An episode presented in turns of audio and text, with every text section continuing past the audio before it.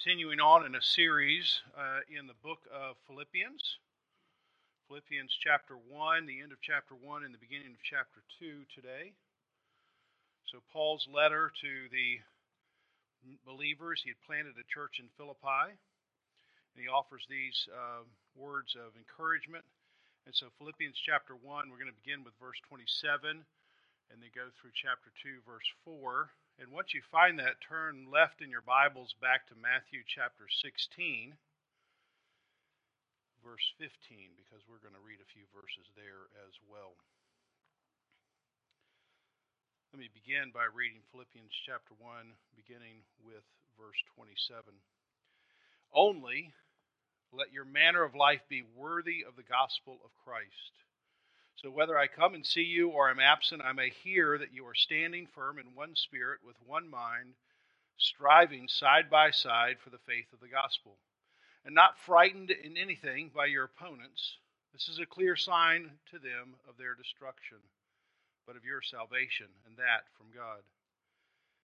For it has been granted to you that for the sake of Christ you should not only believe in him, but also suffer for his sake engaged in the same conflict that you saw I had, and now hear that I still have the same. So, if there is any encouragement in Christ, any comfort from love, any participation in the Spirit, any affection and sympathy, complete my joy by being of the same mind, having the same love, being in full accord and of one mind. Do nothing from rivalry or conceit, but in humility count others more significant than yourselves. Let each of you look not only to his own interest, but also to the interest of others. Have this mind among yourselves, which is yours in Christ Jesus, who, though he was in the form of God, did not account equality with God a thing to be grasped, but made himself nothing, taking the form of a servant, and being born in the likeness of men, and being found in human form, he humbled himself by becoming obedient to death, to the point of death, even death on a cross. Matthew chapter 16, beginning with verse 15. And Jesus said to his disciples, But who do you say that I am? And Simon Peter replied, You are the Christ, the Son of the living God. And Jesus answered him, Blessed are you, Simon, for flesh and blood has not revealed this to you, but my Father who is in heaven. And I tell you, you are Peter and on this rock I will build my church, and the gates of hell shall not prevail against it. And I will give you the keys of the kingdom of heaven, and whatever you bind on earth shall be bound in heaven, and whatever you loose on earth shall be loosed in heaven. Let's pray together. Heavenly Father, as we come here this morning, where our minds are full of words, our own words, our own, own narration of our own life words from a conversation this morning, something we read, something in the news, words from the past, words that we hope to hear in the future. So I pray that what cuts through all of those words this morning is your word, and you would help us hear from you. I pray in Jesus' name. Amen. I was listening to a speech this week from a bishop in the Anglican Church of North America. The Anglican Church in North America is a, a relatively new conservative Anglican movement. Christ Our Hope is a church in Wilmington with that uh, particular group. And the bishop was focusing his speech uh, on the increasing pressures the church faces from the outside world. So he's talking really to his the, the folks in his denomination, and the, the focus of his speech is there are pressures coming on the church from the outside world. And the way he formed his speech is he was trying to answer these three questions. Listen carefully. What kind of disciple will it take to be faithful and fruitful under the pressure coming upon Christians? He senses the pressure and he wants to ask this question what kind of disciple is it going to take? Who can to, to withstand the pressure and not just withstand the pressure, but be faithful, be fruitful in the midst of that. Second question What kind of church will it take to make that kind of disciple? what kind of church is it going to take that can form that kind of disciple? And number three, what kind of leaders will it take to raise up that kind of church? Three great questions. Three three great questions. If we just stopped here and you went home and talked about it, that would be worthwhile. But we're not going to stop here. But those three questions, I think, are going to are, are going to form what I want to talk about this morning. The increasing pressures the church faces coming from the outside world is not new. It's not just happening now, and the church has never faced that. The Apostle Paul, he's very concerned about the pressures that are coming on his church. And all these churches that he had gone around to plant, whether it's in Galatia or it's in Philippi or it's in Corinth or it's in Thessalonica, he's going around to these places encouraging them. And he writes a letter back because he knows they're going to face all kinds of pressure, predominantly from the outside world and predominantly in their day from the Roman Empire. And so he writes back and he's trying to give some instructions, some encouragement, some correction to these churches so they might withstand the pressure. And at the writing of Paul's letter to the Philippians, he's actually in Rome in a Roman prison. And as he writes these, particular these particular words that we read this morning, I think that as he prays and thinks about the church in Philippi, it seems to me he has these three questions in mind, or something very close to it. He's thinking, what kind of disciple is it going to take in Philippi to be fruitful, to be faithful, under this pressure? And, and what kind of church in Philippi is it going to take to, to raise up that kind of disciple? And what kind of leaders is it going to take to lead that church so that that church might be faithful in raising up those kinds of disciples? Well, I want us to hear Paul's answer in this text and make some application to our day. And I want to begin with the last question first. What kind of leaders will it take to raise up that kind of church? Is, if the church is indeed facing pressure from the outside world, it's going to take leaders inside the church. And what kind of leaders are we looking for? And my first question is who is the real leader of the church? What's, what's the answer to that? Jesus. That's always a good answer. It's always a safe answer. You know, even if it's wrong, it still sounds good that you say Jesus. And so Jesus is the, the true leader of the church. In fact, he says it. That's why we read Matthew 16. He says, I'm going to build my church. He's the leader of the church. He's at the tip of the spear. He's the one that's going to make it happen. He's looking at these disciples and saying, Hey, guys, no matter what happens, I'm going to, I'm going to build the church. I'm the leader. I'm going to make this happen. So then that asks this question well, how is he going to build the church? what kind of model is he going to provide? If he's the leader, and then he's going to leave behind leadership, which we'll talk about in a minute, to the disciples, which way is he leading? What's his model? What's the course that he's setting that he would say, now leaders after me, they need to follow this way? What is that way? That way is Philippians 2 6 through 8. Here is the model. Here is the way. We've talked about it a number of times. He says, beginning in verse 5, have this mind among yourselves. In other words, I'm not just going to tell you what Jesus did as, as a Savior, I'm also going to tell you what He did as a model to follow. And what did He do? Even though He was in the form of God, He didn't count equality with God something to be grasped, but He, he made Himself nothing. I prefer, He emptied Himself and he emptied his himself from the form of God into what form? A, a servant. And he became obedient. Obedient even to death. See, this isn't just Jesus saying what he did, or Paul telling us what Jesus did. He's telling us this is the way. This is particularly the way of those who are going to lead the way in the church. I don't know if you, any of you here are Star Wars fan and you've kind of got connected to the Mandalorian. Any Mandalorian fans here? Great. Even if you don't know what I'm talking about, you've certainly seen Baby Yoda because Baby Yoda is everywhere now. And uh, the Mandalorian is sort of like a special soldier, you might say, sort of an elite, elite kind of group of people, the Mandalorian. And they have a special code of conduct that you learn about in the show. And during the times of the show, this one guy, this Mandalorian, there's pressure that comes upon him to, to disregard the code of the Mandalorian. There's all kinds of temptations to do something a different way. And whenever that pressure comes on, there'll be sort of a, a stop in the action. And he'll say, and you'll you know it if you're a Mandalorian fan, what does he say? This is the way. This is the way. I, I know this isn't your way out there. I know this is different than the way the culture's doing it, but he'll stand up in the midst of all that pressure and say, But this is the way. And even though I might prefer something different, even though you might be tempting me to do something different, this is the way.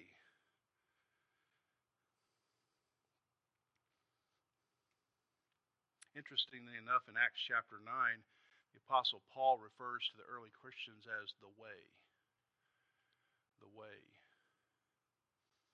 So Jesus shows us the way, and the critical question for us is when we read chapter 2, 6, 7, and 8, is it your way? Are you emptying yourself? Or are you holding on? You, you're grabbing tight. You've, you've got to reach out and get whatever you need for yourself. Or is your way to live open handed?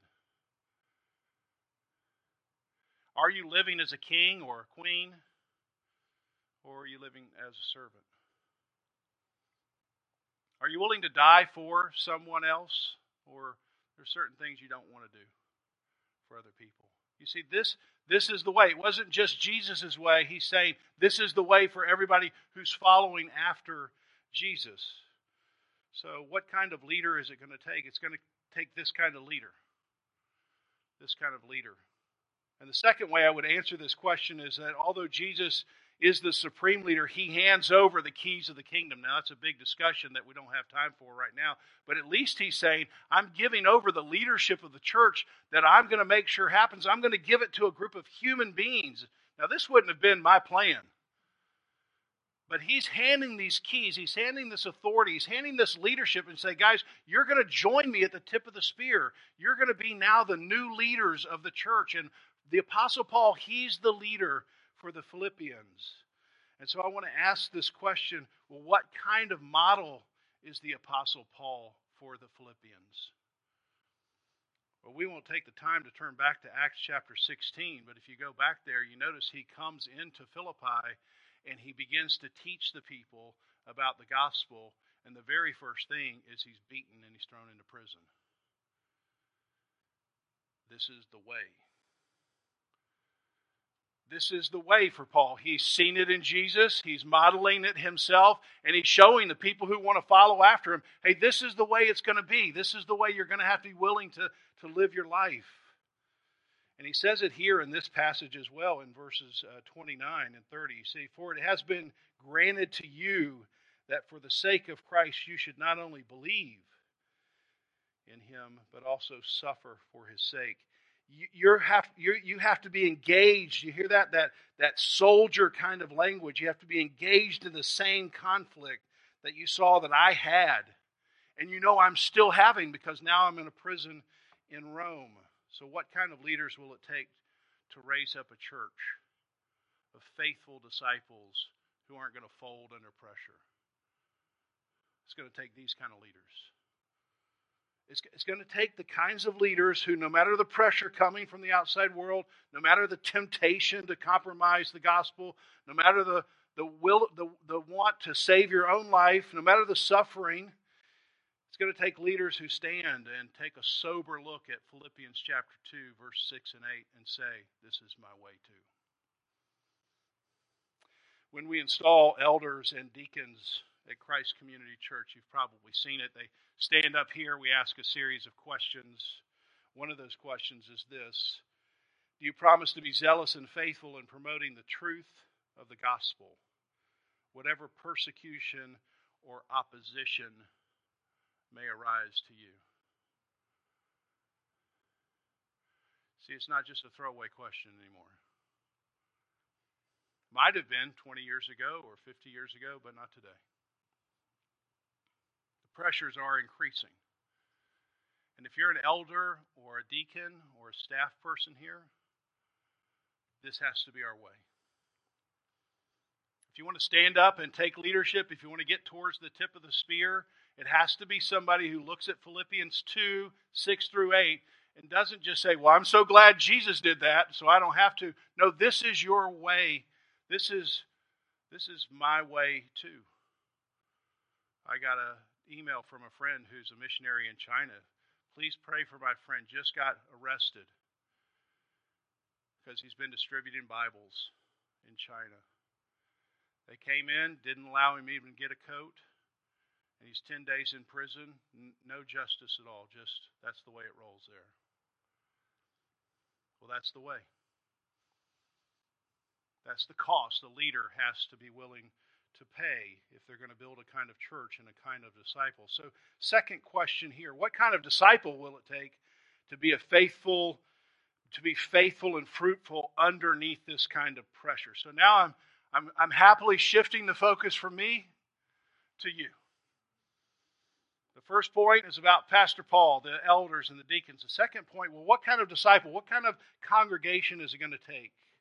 And there's so many, so many power-packed words and phrases in this passage that, that, that all answer that question, but I only have time for a few. Just notice these first, the first word only, verse 27. It's a word you can kind of just move on by, but it means something. One commentator says the force of this word is tremendous. Nothing else must distract or excuse them from this one great objective. It must be their all embracing occupation. And some of your Bible translations may try to communicate this force. They don't have sort of a, a weak word like only. They try to translate it in a different way, like above all, or only one thing matters. Or no matter what happens, you, you feel that force. It's not, well, only, and you move on. No, above all, no matter what else happens, there's only one thing. And if you're a disciple, you're, you're, you're st- sitting up going, okay, Paul's telling me there's just one main thing. So I'm leaning forward and I'm asking myself, well, what is that main thing? Answer let your manner of life be worthy of the gospel. That's the main thing. That's the main thing for everyone here who calls themselves a Christian. That your manner of life, not your hour in church, but your manner of life is worthy of gospel. When I intersect you at work, when I intersect you at home, when I intersect you on the roads in Wilmington, your manner of life reflects Jesus Christ. That's what Paul is saying. He knows there's going to be all kinds of pressure on this, this little group of people that, that have started this church in Philippi. And he's saying, hey, guys, I know when the pressure comes on, you're going to want to run to old habits, but uh, above all, let your manner of life express your faith in Christ. Let your manner of life, it's even more powerful for the people who receive this letter because that phrase, manner of life, is one word in the Greek, and it means politics.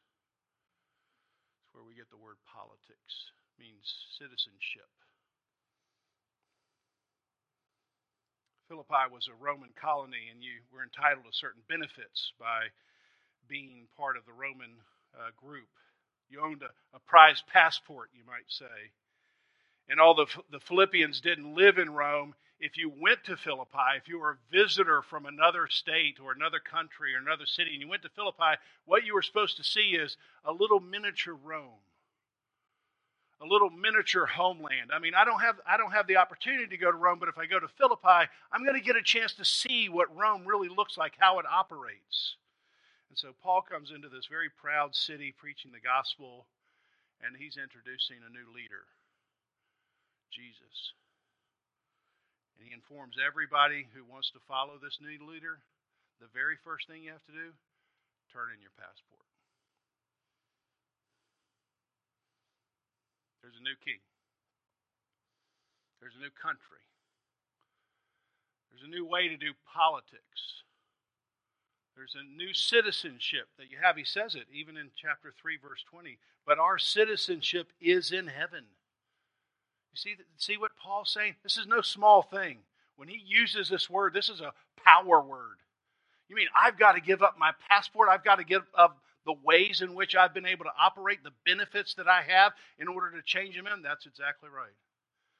You do. There's a new way of doing your life.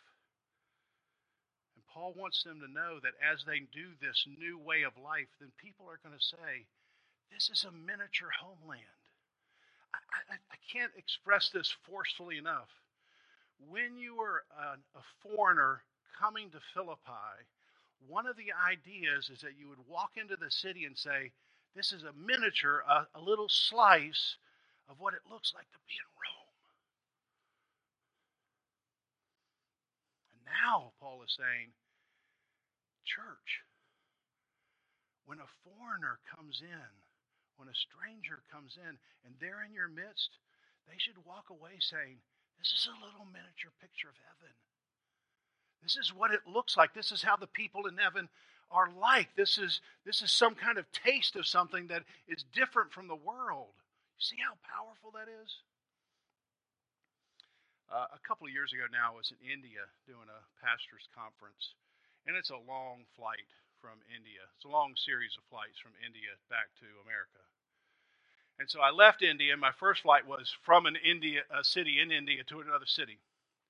And so, you know, you just, you're at the airport. I'm the only one that sort of looks different. And I'm just noticing just how people operate. You know, I'm just kind of a student of the culture and just watching how people board a crowded plane, you know, these things. So the next stop, I'm in Delhi, and Delhi is going to, I think it was Belgium. And so I just noticed, hey, as I get on this plane, there's, some more cultural diversity here. I'm not the only one. It looks like there's some Europeans on this flight obviously going back to Belgium. And I just took notice. I just thought, okay, how do these people board the plane? How do these people kind of move around? Then I'm in Belgium, and after a long layover, I'm getting on my Delta flight to Atlanta. And I'm like, yeah, I'm ready to go home. And so I get I get on the plane, I begin to observe, and a lot of Americans are now on this plane. And I don't know how this person meant this comment. But a, a little ahead of me, so they didn't know I was listening, said, You can tell the Americans on this flight. Now, I don't know if it was positive or negative. But uh, what I want you to see as an example is you can tell a person's citizenship. They don't have to pull out a passport and say I'm from the, from America.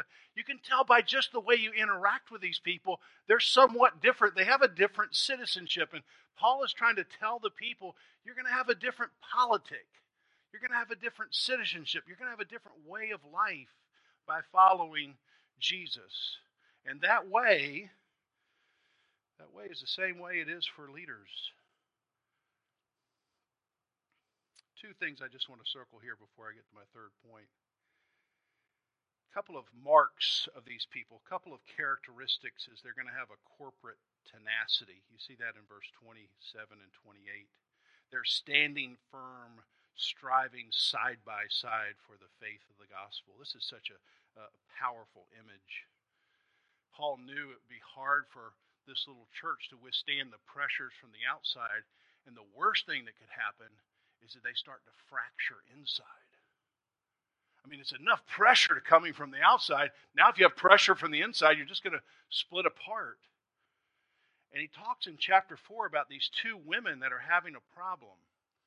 And you know it's not a doctrinal issue because he says both of these women, their, their names are written in the Lamb's book of life. So they're in the kingdom. But somehow these two women who were striving side by side, they, they begin to break up somehow. And Paul knows this little breakup, as small as it may be, could actually begin to fracture from the inside out on the church. And so he wants a corporate tenacity. He wants this, this group of people that are very different, male and female, rich and poor, Jew and Gentile, to strive side by side. And the second thing, and maybe most importantly, verse 29, another mark, and I just want you to notice this very clearly for it has been granted to you. Who's granting this? Paul's not granting it to them. God's granting something. And notice what he's granting. It's been granted to you that for the sake of Christ you should not only believe, oh, great, so my, my, my faith has been granted to me, yes, to believe in him, but also to suffer for his sake. Now, if you're like me, you just want to draw a line through that little piece right there. Instead of underlining and highlighting it, you want to take an eraser and just like, no, not this part. I would have preferred it says, it's been granted you to believe and prosper. I mean, I would have loved that, wouldn't you? But that's not what he says. God's actually granted it to you that you should believe, and he's granting your suffering. Your suffering is under the sovereign control of God. And disciples who can withstand the pressure from the outside are disciples who understand that whether it's in prosperity or in suffering, everything is coming from God's hand. That's the kind of disciple it's going to take to withstand that kind of pressure. So, what kind of disciple will it take to be faithful and fruitful? Someone who's traded in their passport. I'm just not operating by this world system anymore. I'm operating in a different system because I have a different citizenship. And secondly, someone who's striving side by side with others. They're, they're not allowing these secondary issues to come in and fracture them. And they know that all their suffering, even as difficult as it may be, is from God Himself for His purposes. Finally, let's answer this final question what kind of church will it take to make that kind of disciple? So, so what kind of leader, leaders is it going to take? What kind of disciple is it going to take? What kind of church is it going to take to make that sort of disciple? And the answer is so clear, you can't possibly miss it. It's a unified church. You see, you see it. He says it five different ways one spirit, one mind, side by side, having the same love, being in full accord. It's just peppered all the way through this passage. So what's gonna what's gonna what is it gonna take for this church? Is gonna we're gonna have to be unified because there's to be all kinds of pressure coming from the outside. We have to have unity on the inside. And although I could say a lot about this unity, I really want to stop and ask the question how does Paul expect us to have the kind of unity? Rather than just talk about what it looks like, I want to go back and say, how are we supposed to reach this unity? First of all, I want to stop and think about who may have been the first few members of the church in Philippi. Acts chapter 16. You can go back and read it later today. Who are the first, let's say the first five members of the church? Well, Paul. He's Jewish, he's a Hebrew. His partner, Silas, he's Greek. Then you remember Lydia. Lydia, the seller of purple cloth, she's from Asia. She's a businesswoman. And then you have the Roman jailer. What must I do to be saved? Remember that? So he's a Roman man. He's a he's a he's a soldier. And then you have this slave girl who's been delivered from some kind of demonic depression. So here's the first five people: a Jew, a Greek, an Asian, a Roman soldier, and a slave. I mean, can you get more diverse in your first five people than these five people? How are these five people who come from very different cultures and very different ethnicities. How are they going to possibly get together under one church? How are they going to be unified? And Paul says it. You got to trade in your old passports, your old politics, and learn to operate as a new way. And he contrasts the ways. It's very easy to see. Here are the old ways that all of you all were used to selfish ambition or rivalry, it says. This is the old ways you're going to have to trade in in order to be unified. The, the word here really means faction. And of course, you wouldn't be familiar with it, but uh, just in case, in case you need some help, faction is a small group of people who get together who have one sort of belief and they be, began trying to work their way into the larger group. Now, I know you've never seen this, but I'm just saying it does happen in organizations, it can happen in a church. So we're, we're not doing it that way anymore. That's the old way, that's the world's way of doing it.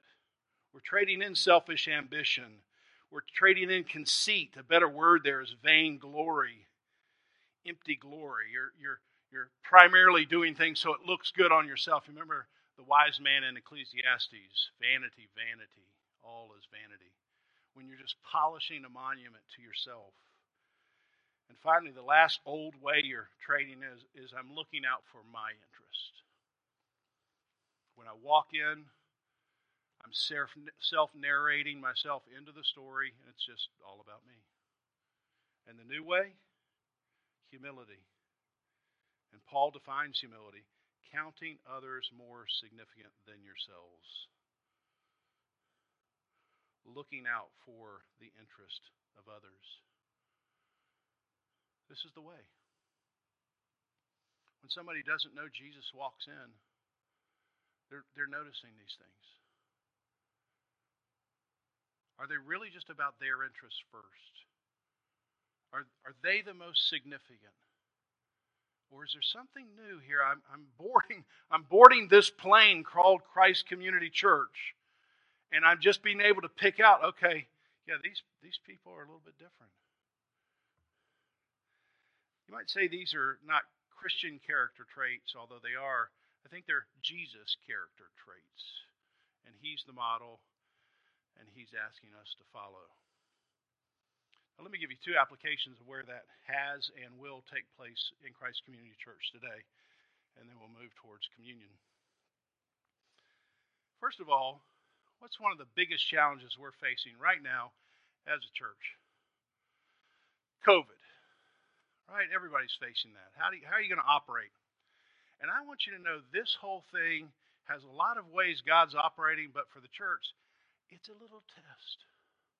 It's not a big test. This is not somebody coming and arresting you today and putting you in jail for 10 days. It's a tiny little test. And can you wear your mask without grumbling? Now, you may be thinking I'm looking right at you.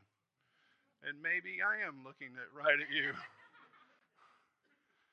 But do you, do you see how this, this, isn't, this isn't something really? You know that, don't you?